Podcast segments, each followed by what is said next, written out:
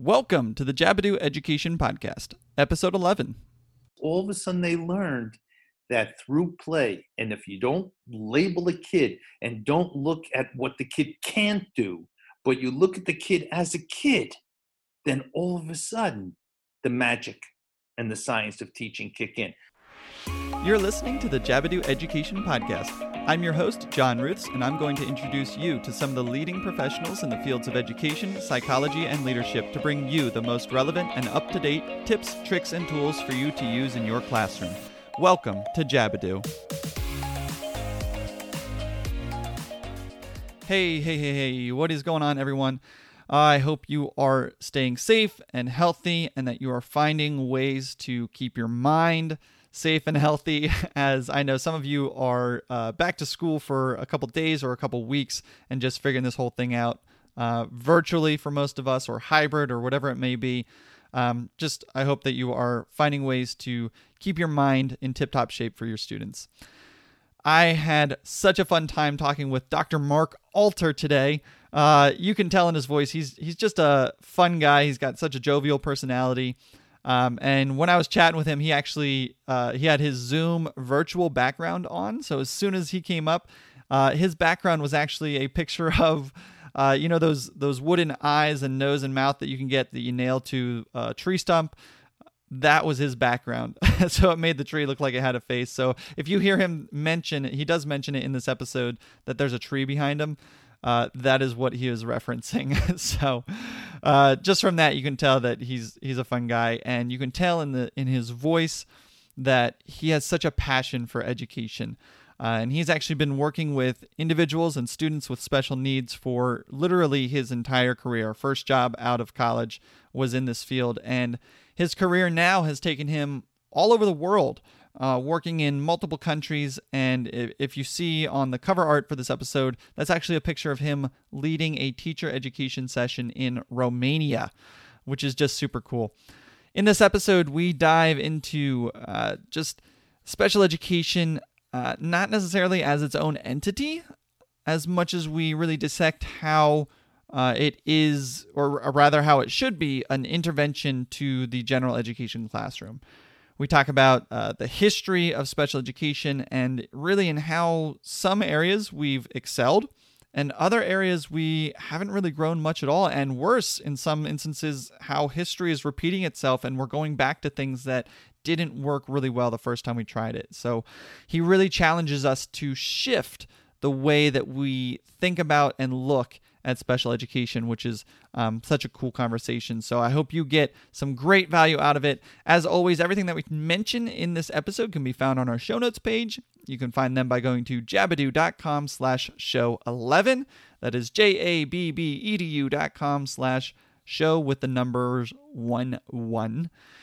And last but not least, before we dive into it, uh, we have a Facebook group that is a small group right now, but we're really hoping to grow it to a thriving community that is all about moving education forward through evidence based research. So, uh, if you would become a part of that community, we'd love to have you. You can find us by going to uh, facebook.com slash groups slash jabbedu or there's a link to that community on our show notes page again jabbedu.com slash show 11 all right, let's get into our conversation with Dr. Mark Alter. We have on the Jabbedu Education Podcast today a professor of educational psychology. He is a recipient of the Distinguished Teacher Award from the Steinhardt School of Culture, Education, and Human Development at New York University. He was named one of the top 50 most influential professors in education by education.org and has led multiple international teaching events. Wow, what an introduction that is. Dr. Mark Alter, thank you for coming on the Jabbedu Education Podcast. How are you? I'm great, and thank you for inviting me. Yeah, thank you for taking the time out of your schedule. Uh, thank you for being willing to do it over Zoom. I think so many people are so zoomed out right now, but I appreciate it. Different time. Oh, it is a different time, isn't it? Yeah. Um, take us back to uh, the beginning. Your uh, schooling experience um, coming through? What were maybe some of uh, your uh, the teachers that influenced you, and and what kind of took you on the path that you are on? Wow, what a, what a question! uh, I wasn't ready for that one. Um, so I grew up in in New York City. I grew up in the Bronx. Uh, I went to public school in the Bronx, PS 56. Went to junior high school 80 on Mosholu Parkway. Went to Dewitt Clinton High School, an all boys high school. Um, so I'm a product of the New York City school system. Uh, and it was some very interesting experiences that I think shaped what I believe today in the work that I've done. Uh, so I grew up in a public school system in a working class neighborhood and never saw a kid with a disability. So interesting. And this, so I grew up, I uh, went to public school in uh, in the 50s, okay. in the 60s, and uh, never saw a kid with a with a disability. There wasn't much diversity either mm. in schools. So it was a, uh, a conditioning. It was a way of thinking. It was a way of behavior, and the way I I grew up uh, playing ball in New York City schoolyards. It was quite an incredible uh, time because the schoolyards where we learned everything. We learned about girls. We learned about how to date. We learned this, and we played ball. But most importantly, what we learned was it didn't make a difference who you are it was who can put the ball through the basket. Because if you lose a game, you sit for an hour and a half. You lose a game, you can be losing money. And so there was a certain culture in the city, and there was a certain culture of the growing up. Um, summers, I, I, I worked in camps as a lifeguard. I was always around working with kids, and there was this uh, uh, just a lot of fun.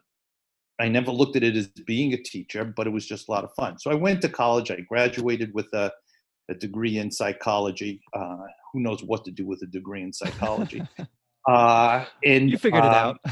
I, I think well, I, that's really a good question. I, I don't know if I haven't decided if I figured it out yet.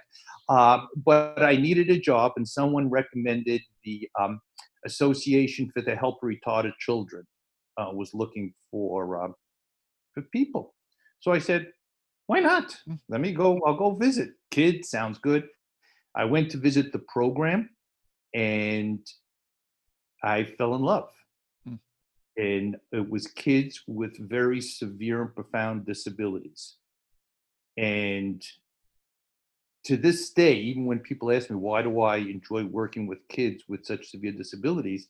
I don't see the disability. It's there, mm-hmm. kid with physical, yeah. kid kid with cerebral palsy, a kid with spina bifida, kid with that. That's it's not that I don't see that, but since that day, it was always a challenge to figure out how to get this kid, knowing this kid can learn, how do you build a program with physical, and this was before the federal law, mm-hmm. how do you work with OTs, PTs, parents?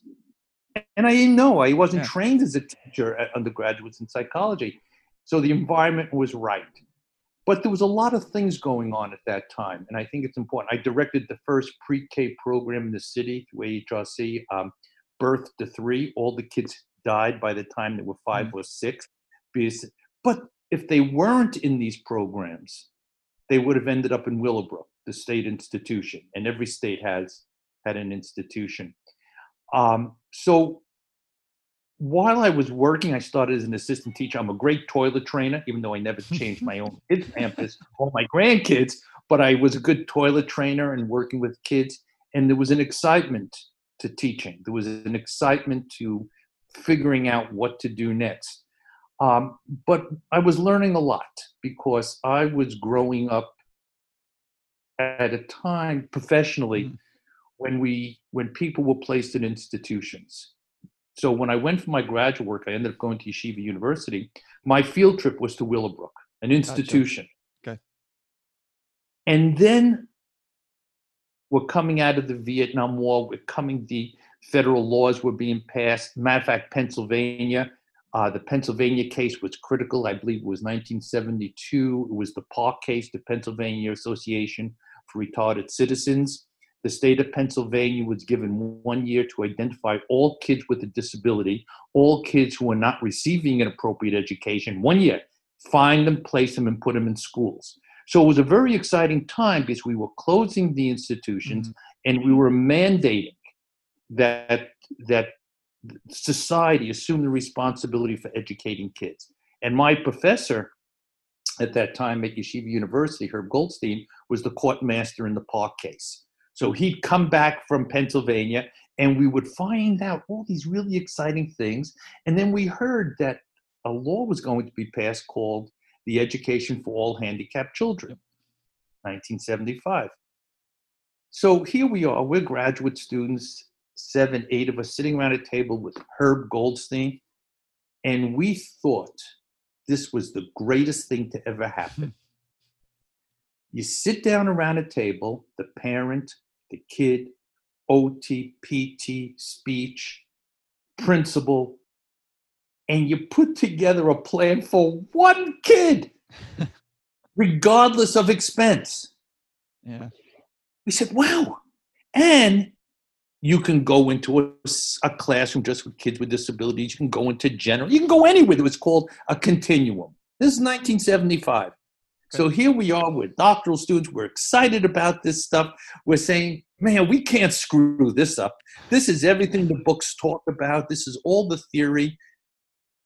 You plan, you speak to parents. We close these damn institutions. We're going to open up group homes. We're going to prepare kids in early childhood. Sesame Street was putting on kids with Down syndrome, kids who were deaf, and kids who were blind. The federal government was funding integrated early childhood programs. Wow. So now, John, since we don't have, you know, a, a year to have this interview, let me jump ahead to now. all right. And I'm, and I'm working on an article with a colleague, and we look back there's been no substantive change. We've grown. There are close to 6 million kids with disabilities. New York City has 250, over 250,000 kids with disabilities. We don't see, if you look at the National Assessment of Educational Progress, what you see is the scores are flat.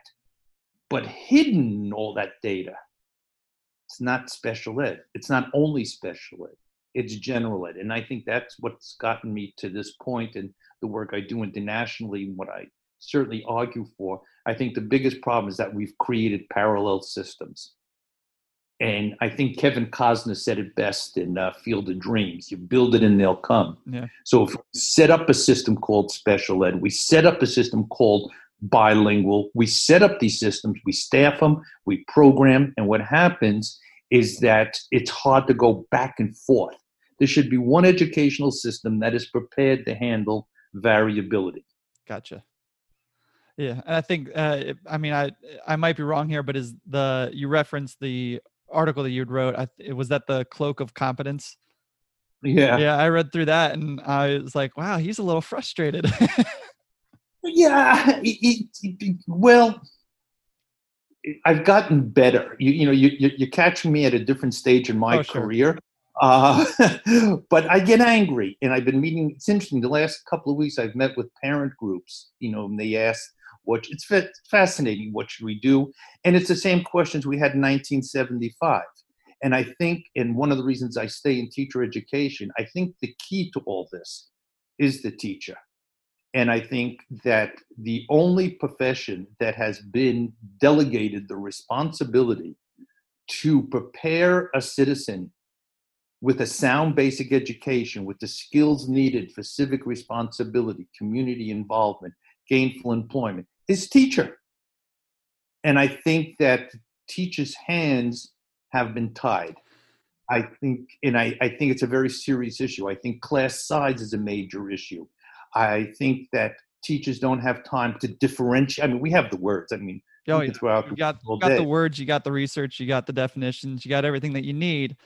And yeah, I think, I mean, I think there definitely has been, at least recently, a shift from data to personal right? I think that that's you're, you're seeing that a little bit maybe um you know no child left behind kind of the the after effects of that and being so hyper focused on testing and now kind of swinging the pendulum back the other direction and saying you know what?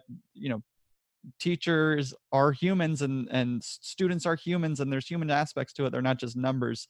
Um, and I, I, in my my perspective i think we're starting to see a shift in that direction but well i i, I think um, I think that no child, when No Child Left Behind came out, and the whole movement towards standardized tests and the consequences, and, and I'm not an advocate for stand. I'm not an advocate for any test that doesn't give the teacher information regarding what to do. There you go. I, it just doesn't make any sense to me whatsoever to spend so much time, so much effort, so many resources, and the teacher does not get back information. Yeah, I think especially when it's 18 months later that they get the information back. Absolutely, and and and and you don't know what to do with the information. So why do it? Yeah. Other than to penalize the kid or the teacher, there are no there are no benefits to standardized testing. However, let's take a step back before No Child Left Behind, and let's ask the question: Have the schools in the United States delivered the product? Have they provided the society with a skilled workforce, people who are literate, people, and I'm not saying everybody should go to college. Uh, mm-hmm. That's not what I'm saying. I mean, the carpenters, the electricians, the plumbers. Years in the late 50s, in early, up until the early 60s, New York City had the best vocational education program in the country. What happened to them? The job weren't jobs. So kid the dropout rate was probably greater in the 50s than it is now because people went there were jobs. So I think the question is have we been accountable to the society to produce citizens, good mm-hmm. citizens, mm-hmm. solid citizens, however you want to define that. And I think it was the armed forces and it was corporate America that turned around and said, You're giving us people and they can't read. This is not special ed, by the way. Yeah, this is just general ed. Yeah. This is just, keep in mind when I mentioned the NAEP scores, the National Assessment of Education Progress, and that the special ed scores are in the toilet. There has not been substantive change in I think five to ten years in general ed, which is a condemnation of the educational system. Yeah. So it's not special ed that's broken. What you have is an educational environment that's not meeting the needs of the consumer, that's not preparing kids with the life skills that they need in order to be productive citizens. And when you look at No Child Left Behind, in addition to building in the high stakes testing, which I think was a serious mistake, they also had another component it said every child in the United States is entitled to a highly to a, a highly competent teacher, as defined by the states. So I think that's a rather interesting thing that we had a mandate a highly competent teacher. I, I, think it's nuts. Yeah. That in, that we had to say every kid should have a highly competent teacher. Now you come to New York, and New York I think has really a great model. It says um, first of all, especially with regard to special ed, you first have to have a base certificate in general ed, either early childhood, childhood, or middle school or high school, and then special ed is on top of it. Mm-hmm. That's really neat.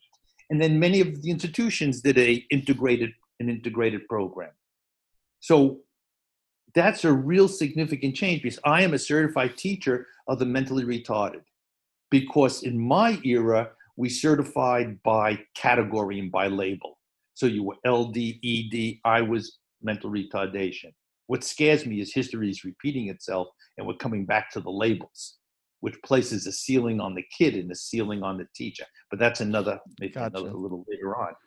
Um, so it says highly qualified. Now, what's strange is that you go to another state, they have different criteria. Yep.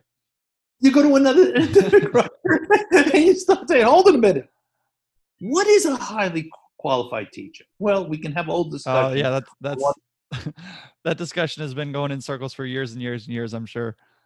Exactly, exactly. But I think what's missing in the discussion is what are the conditions that teachers need in order to use their skills. So what happened, and I think a second part to that is no teacher education program that I know of including my own at New York University, prepares that teacher with all the skills, all the knowledge to start off day one and be a master oh, teacher. No. well, you know, you're, you're an educator. Yeah. So I think there has to be a seamless relationship between pre service and the in service type of work that teachers do. The reading should continue. There should be book clubs. I'm not an advocate for professional development on a Saturday morning or at three o'clock where you get bagels and Danish and a cup of coffee, and the evaluation said, Did you have a good session? And they evaluate the bagels. If you want to know if somebody learned something, follow them into the classroom. If you want to teach a teacher how to form groups, how to do project based learning, how to do classroom management, go into that teacher's classroom and then show them, you know, you got 30 kids. In the university, mm-hmm. we're talking about it, not theory, but we're saying this is how you do differentiation. But to do it with 30 kids who may speak four different languages and 10 kids may have an IEP, go into that classroom, work with the teacher, and only leave when the teacher says, I'm ready and I know I know how to do this. So what's happened is that we have not given teachers the environment and the support structure that enables them to teach. Yeah, I think that that support structure is probably the the largest uh, disparity that I personally have um, just had experience with just coming in as as a first year teacher and I, I, worked out in colorado for three years and i was the music teacher for our, our building and i didn't really have any connections with any other music teachers in in the town that i was working with you know i was kind of wow. out on my own a little bit and you kind of yeah it's it's it's quite the quite the learning curve as as a first year teacher um, so look at this profession which i think is one of the most difficult professions uh, uh it's interesting i'll tell you a little story because i have this I had this discussion with my daughter, who's an emergency room doctor. Mm. And I said, it's more difficult being a teacher than being an emergency room doctor. Well, well, she says she deals with life and death. I said, well, wait a minute. Not every case is life and death. I said, but let's look at what a teacher does and what an, an emergency room doctor does. And I said, remember, I'm talking as an outsider, sure. so I'm going to take a guess at this. So she says, I said, okay, you're you're in the ER room. She's in a New York City hospital. I said, you're in the room. There's a waiting room. Somebody comes in and they've already been seen by somebody.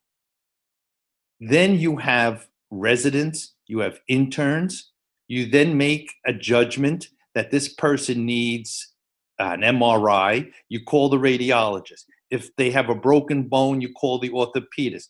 If they're off the wall, you call the psychiatrist.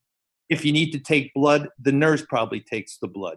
So you are making decisions, but you have a support team that works with you in order to to follow through on your decisions. And then you're responsible for those decisions because you have been adequately staffed to give you to allow you to do that. Yeah. now let's take a teacher.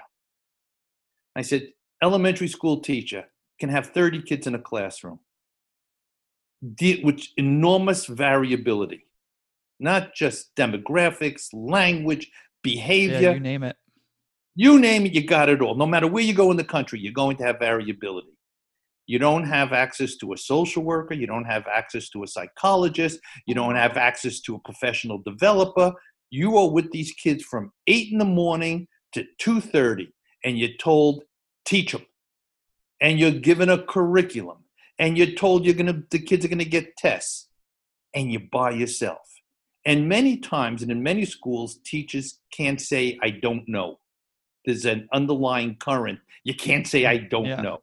If you say you don't know, is there the support system in place to help you out? So I said, and the teacher is doing this five days a week by themselves. Yeah. Handling every problem. So I got it to bend a little bit. say, you're, you're, preaching to the choir here. You don't have to convince me. but but I, I think John, the point is so when you ask about when I wrote Cloak of confidence and some of the art of the frustration, is why the research is very clear. Let me just give you one other example because yeah. it's one of my favorites. You take a middle school or a high school teacher in this country, they'll have a, a register of 30 kids, five sections, 150 kids that they are responsible for. That middle school or high school teacher gives that kid a writing a writing task Kid writes three pages. It's nothing now with a computer. Yeah. That's 150 times three. That's 450 pages, one paper. Yep. When is the teacher supposed to read it for the grammar, for the content, and meet with the kid? on an, with on an each kid. individual basis. Yeah. That's right. Yeah. I, I, I mean, it- it doesn't make sense. and yet, go ahead. Well, I was just we've we've had the conversation at at uh, between some of my colleagues and and whatnot. Just the stations over. You look at uh, corporate structures. Even if you want to create a parallel, corporate structures typically have you know eight, ten, maybe twelve people who report to one person, right? At a school, though, you might have 50, 60 people who all report to the principal. And just that huge uh, undertaking that the principal has to to be responsible for everyone in his building is almost uh, you know a, a huge ask as well as far as administrative personnel go exactly. Yeah. So you know, I, I, think that the uh, this this coronavirus situation uh, is really demonstrating how vulnerable and how uh, much change is needed to the school system. We're making an assumption that we were doing it right on a day by day basis. We're going to take that model and now impose that model at home. And it's just not going to work.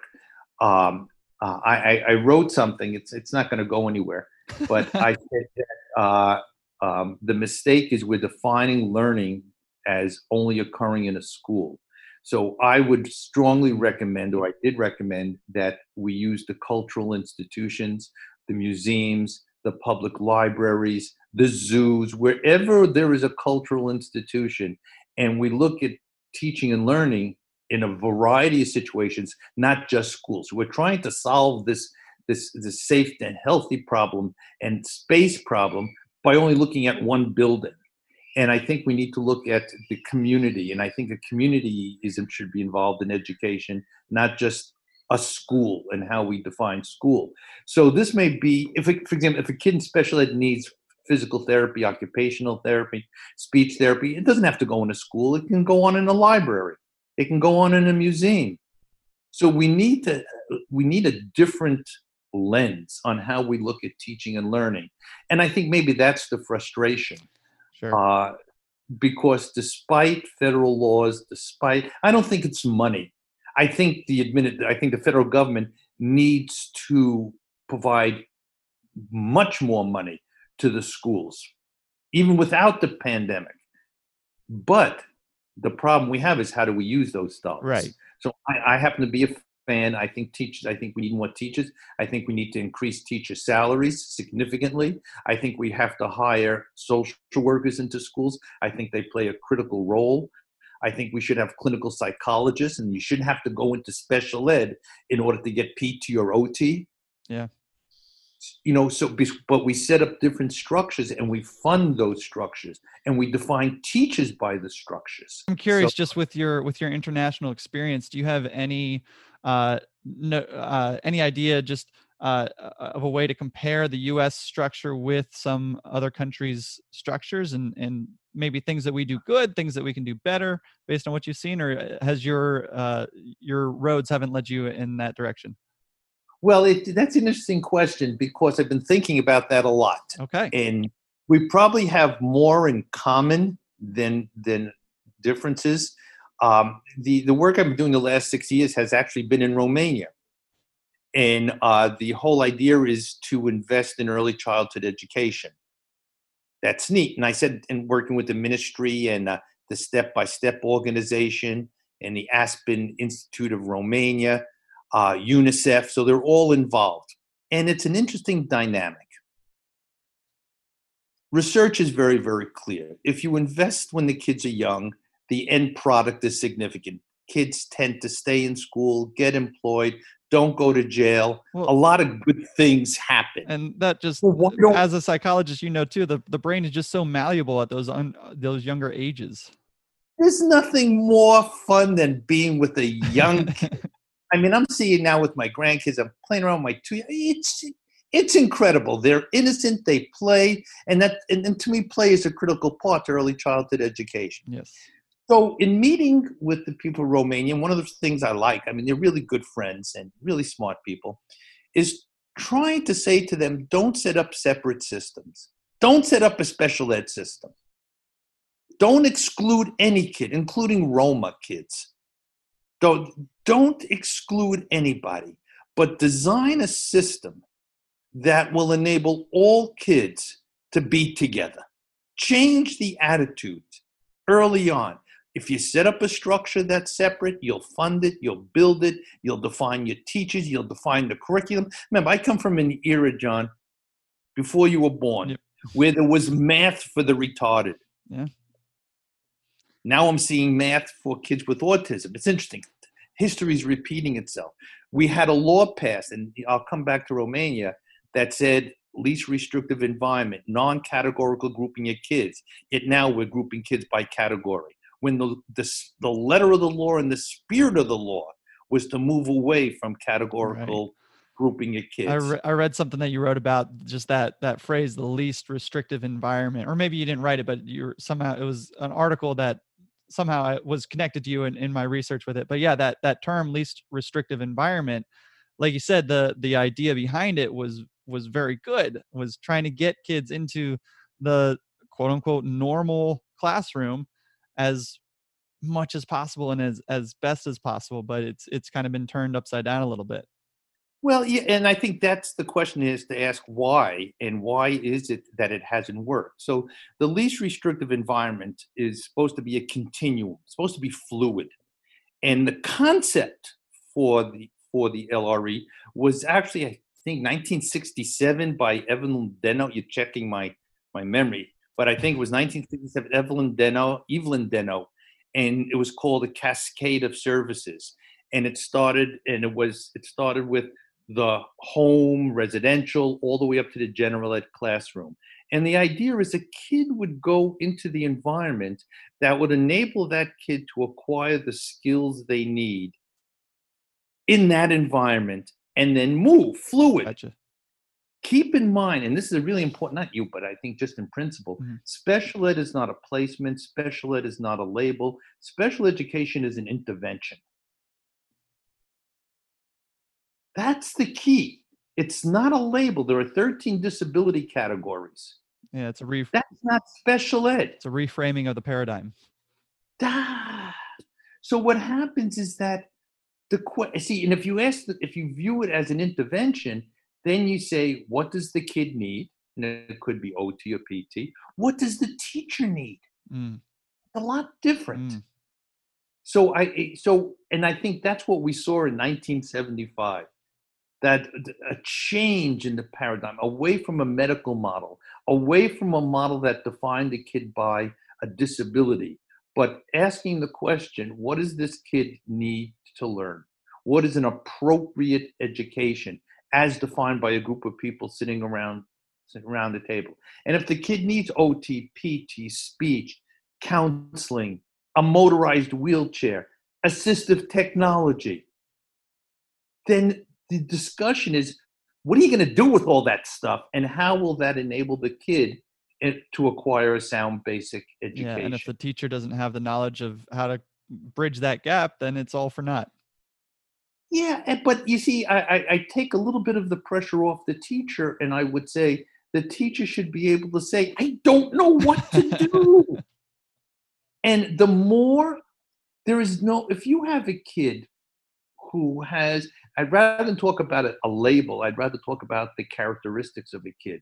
So now you have a kid who doesn't make eye contact, a kid who has a short attention span, a kid who doesn't uh, uh, ha- doesn't have social emotional skills. That's more important and tells me more about the kid than a label.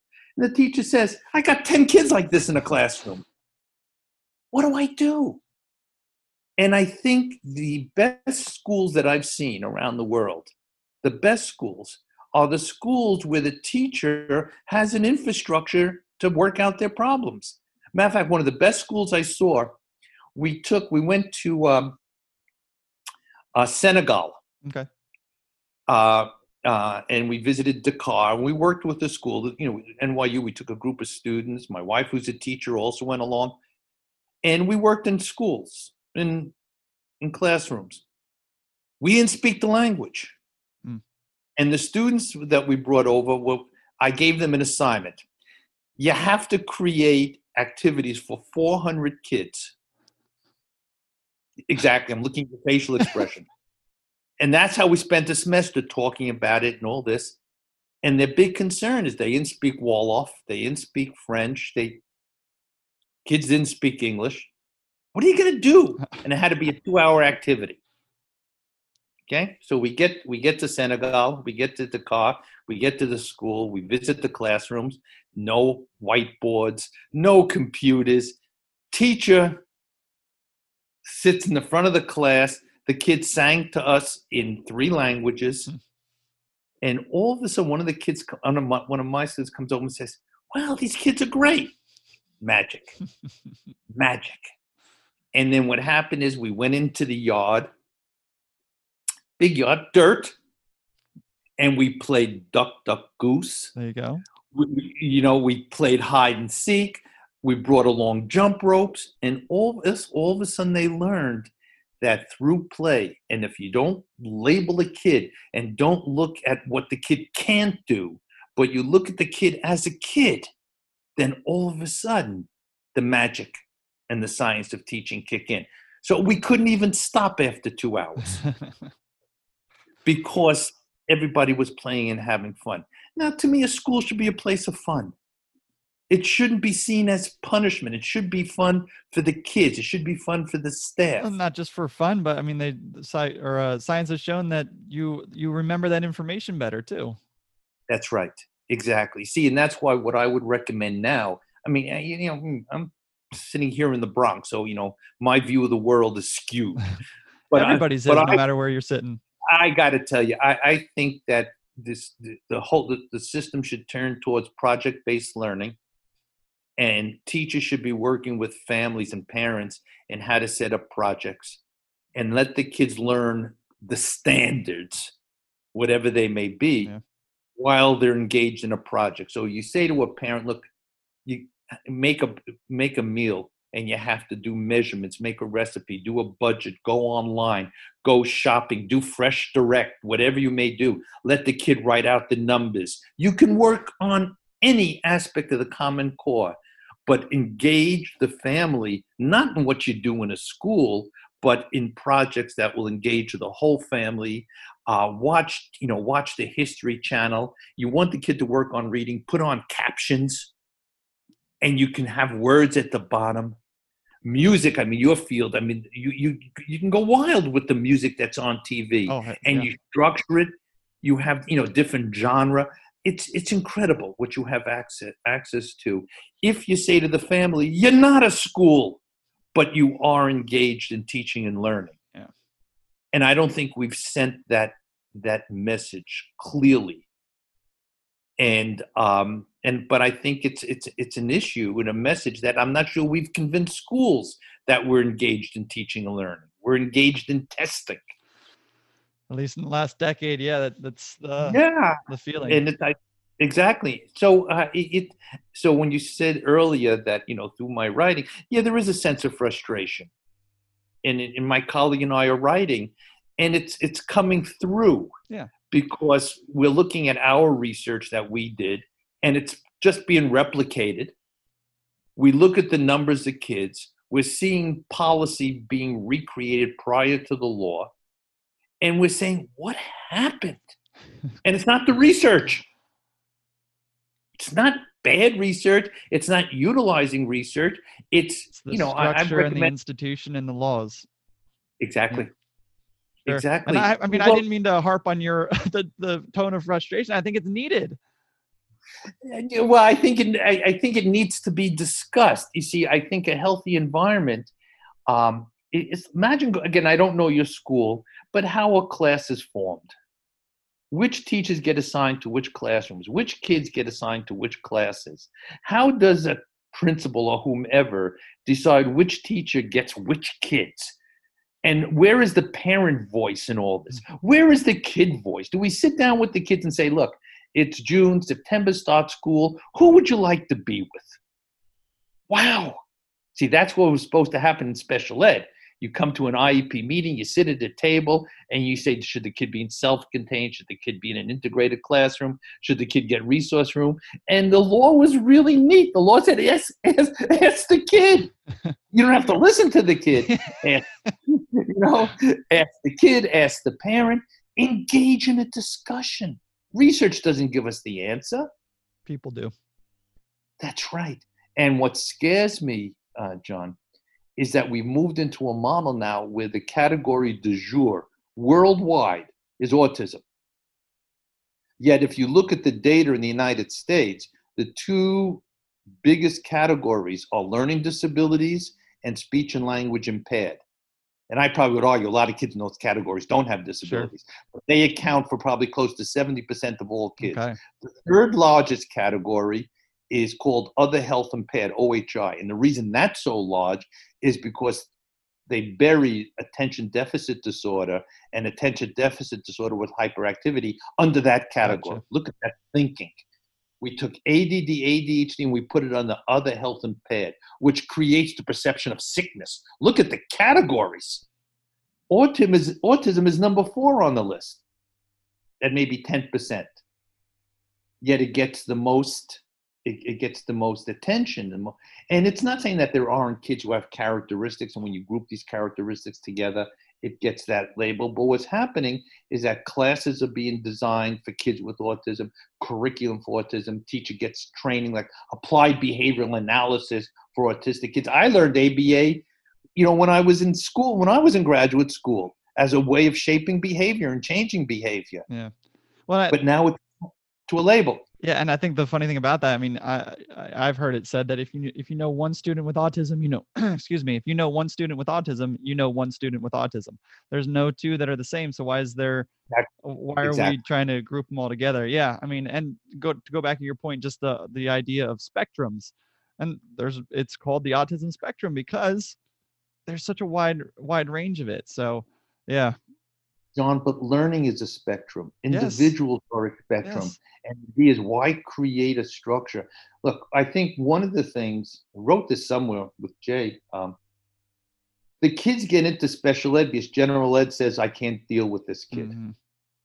Now I have this kid in special ed. I do whatever I'm supposed to do. Where's the kid supposed to go? General ed has said, we don't want you. Yeah. It's nuts. Yeah. So what happens is that we have we have systems that are working in parallel.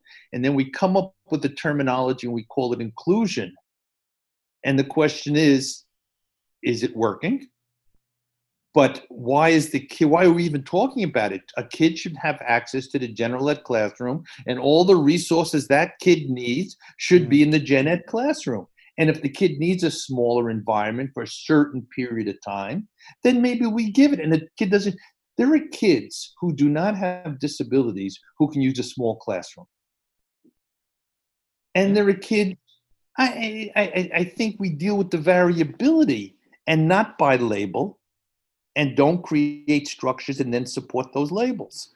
I think that's it's definitely a, an uh, I'm not sure it's not even a new take. It's just a it's a reframing of the the idea that there are parallel systems within the education system. Um, now that now that you've brought that concept to light for me, I'm going up. Yeah, yeah, that makes a lot of sense.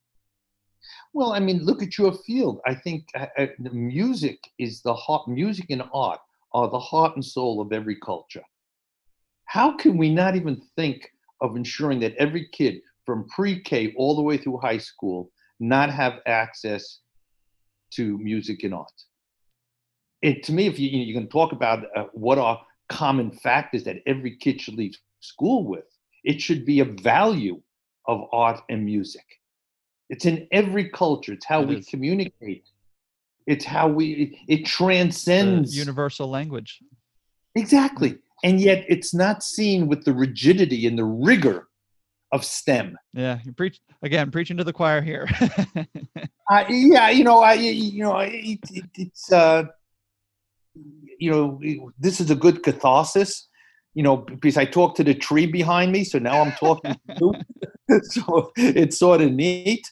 Um, uh, but I, I, think the frustration comes out of if we had more money, what do we do with it? Yeah, because I mean, to yeah, within the the education world, we kind of you know have our own little bubble of conversations that happen, but that money doesn't come from within that education world. You got to be able to convince uh, governments and and companies and whatever to also invest uh, their resources into it as well. So it, it's definitely a conversation that is larger than just education. Well, one of the things I say to my students, and one of the things I would recommend all teachers get involved in, is advocacy. Yeah. I teach. I, I believe teachers should do action research on their classroom. Uh, I mean, you can look at research that's done external to schools, where people come in and do it in the schools. I think the research should actually happen inside the schools and issues of class size, uh, cultural diverse teaching, all that should be done within the classroom by teachers or groups of teachers. And I also think it's teachers, uh, I think it's their responsibility is to be advocates. See, you know, there are about maybe four or five people who may listen to me. You know, four people, it could be my wife and my kids. now, maybe you. There you go. Those but, five. that's it. But maybe if, if a teacher does does workshops with colleagues in other schools and in their community and the teachers can talk to the people who are looking for change and don't understand how to do it so if teachers say look i got your kids they're in my school they're in my class they're good kids but what we need to do is when you go shopping read the labels. My favorite labels are the Campbell soup cans. Okay. Because they're because they cover every single letter of the alphabet. you know, so you know you not just you, because it's alphabet soup either. exactly. I mean, it's you can even buy the alphabet, but shopping to me is one of the all-time great activities. And uh, because you can do it by uh, by ethnicity, you can do it by language, you can do it by numbers. It's phenomenal shopping. Um, but if teachers communicate that to parents at a parent meeting, what parents can do at home with their kids. Yeah. It's more powerful than if it came from a researcher sitting somewhere not connected to that to that school. Right. So teachers play not only a critical role in pedagogy, without a question, but I think there's a broader responsibility, and that is advocacy and changing people's attitudes. Sure. And certainly, I mean, the, the goal of this podcast is to bring some of that research to teachers in, in that easy to, easy to consume, easy to implement way so that they can then, you know, go, go about having those conversations with parents and with their colleagues. And like you said, there's, there's credibility involved with that when it's coming from a person and not from a page or something like that. So, um, look, I think one of the exciting things teachers can do or schools can do is sit down and put together a research agenda so imagine you get a group of teachers across grades sitting down and making out a list of research questions. What do we want to find out about our school? Yeah. yeah. Yeah. How do we group kids? How many kids should be in a classroom? Uh, when I go into a school, I like to ask the kindergarten teacher, what is the fifth to sixth grade teacher doing? And then ask the fifth to sixth grade teacher, do you know what the kindergarten teacher? So when you talk about integration, all the research shows that the best instructional programs there is a coherency and a consistency to instruction well if i don't know what's going on in the lower grades wow so you so the question i mean that would be an example of a question and then you do action research to answer that question those whatever questions are generated uh, within the school teachers are very powerful change agents they sh- they cannot and should not become a prisoner of their classroom. Mm. And that scares me when I see some of that stuff. Yeah. This was this has been a fantastic conversation. I don't want to take up too much of your time, but um yeah, we didn't we didn't I my original thought was that we would dive a little bit more into special education, but I think the just the conversation of the education world is it's like you said, it, it shouldn't be the railroad of here's here's normal education here's special education here's literacy and you know it, it is one big conversation at least it, it should be that way so i appreciate Let you ta- yeah go for it I, am sorry john for cutting you off, but I, I, I now i feel guilty let me leave you at least with this thought research in the area of special ed okay regardless of type of disability or degree of disability has clearly demonstrated kids can learn that's the most important thing I can tell you is that there's not a kid. And I've taught kids to blink an eye, I've taught kids to bend a finger. I've worked with kids who had self stimulating behavior, institutional type behavior, takes time, takes support. There's not a kid not a kid that can't learn.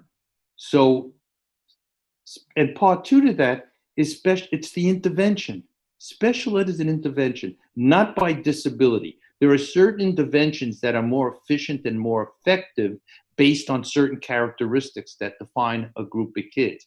But you start with the characteristics of the kid, not with the label that this kid has. Yeah. And uh, after that, I think special ed and general ed should have a lot in common. I would love general ed to sit down and general ed teachers to say, I got a kid of 30 kids. What do I do? How do I group them? Same questions we ask in special ed.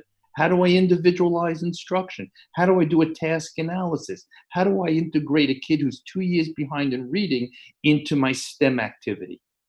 Those are good pedagogical yeah. questions that don't belong to special ed. Yeah.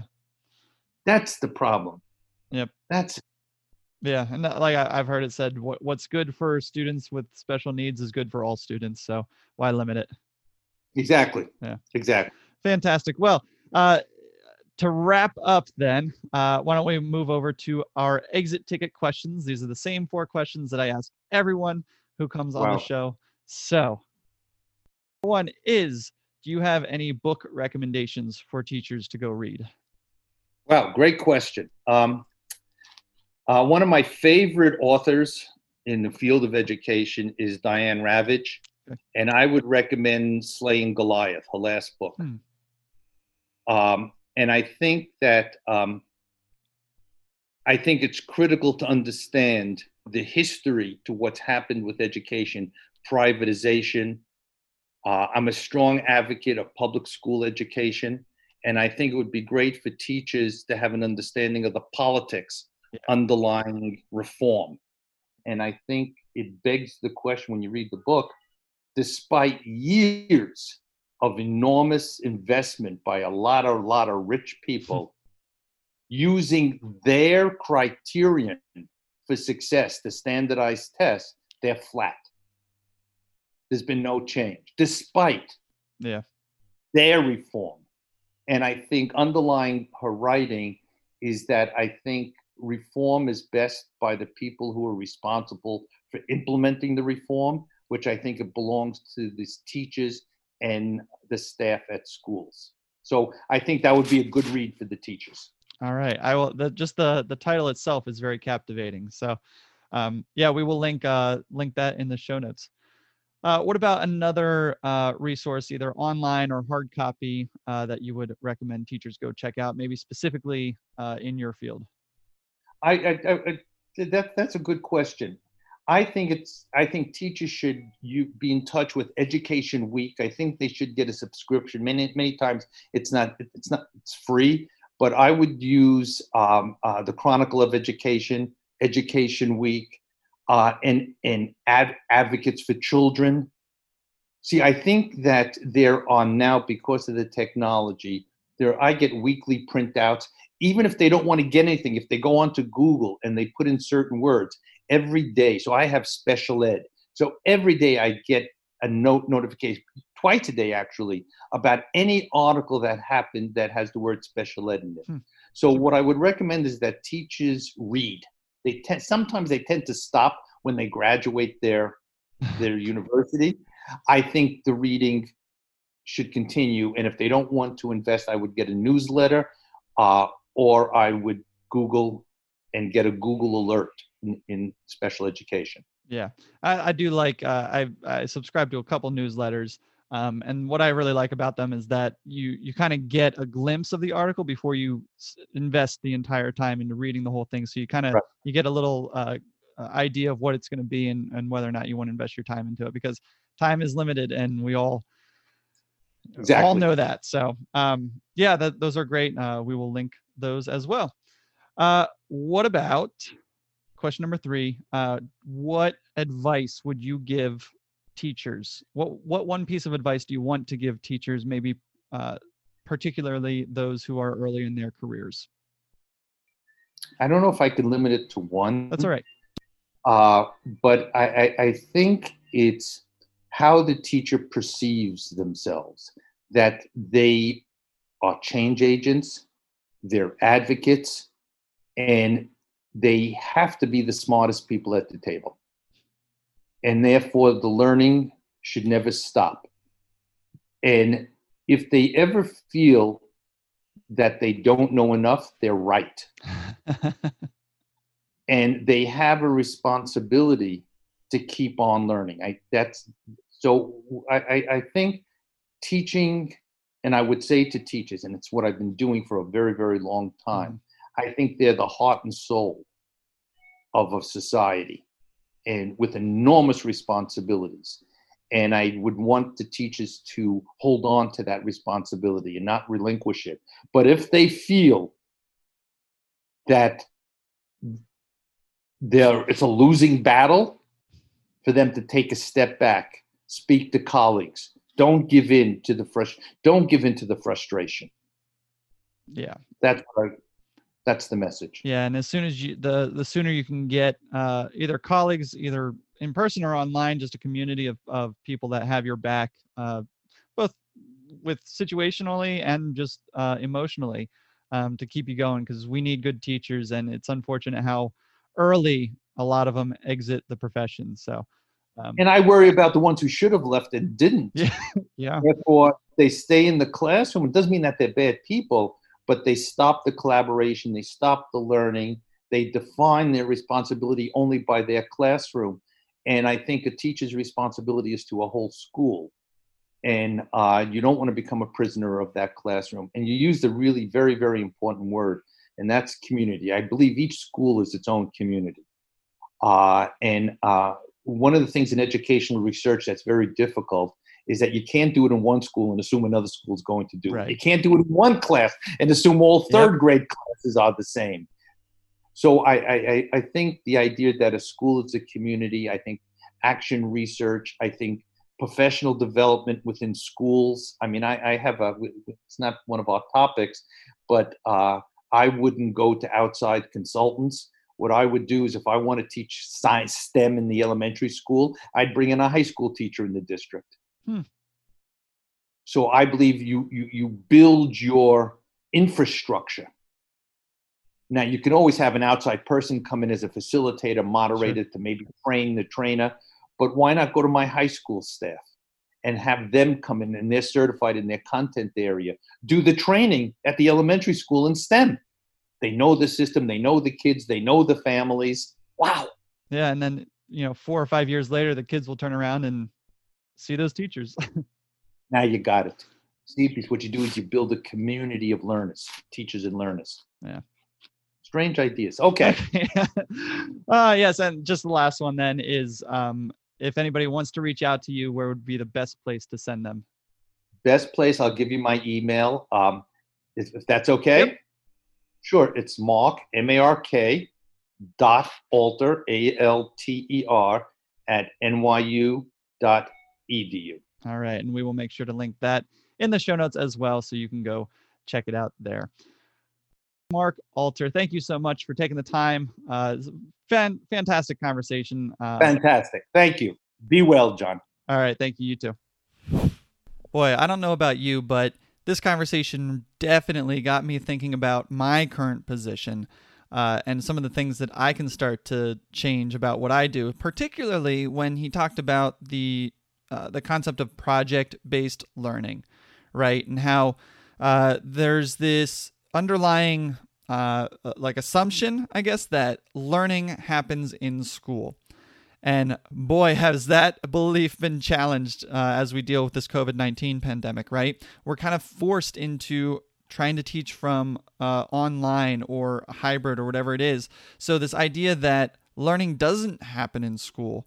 Um, and and trying to partner with parents and develop these projects that kids can take what they learn in school, but then apply it to life outside of school, right? So here's how your learning exists in the world. That connection is so so powerful.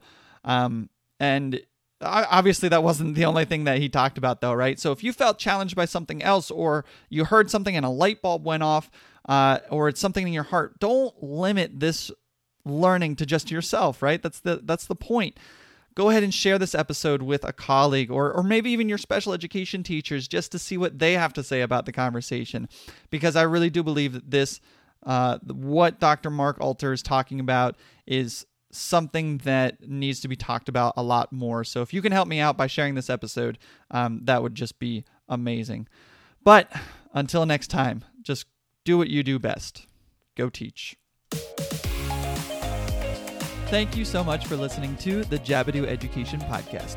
If you enjoyed this episode and you want to hear more evidence based strategies for improving your educational career, go ahead and click that subscribe button so you can get the next episode as soon as it is released.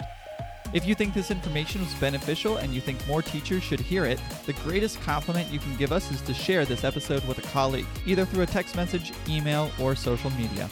And last but not least, if you think more teachers need to hear more of what we are talking about, please go leave us a five star rating and review on your platform of choice, and that will simply let the algorithm know that you are finding value in this content, and it will help boost our show to the top of the list when people search for education shows. Thank you, I appreciate you, and I will see you on the next episode of the Jabbedu Education Podcast.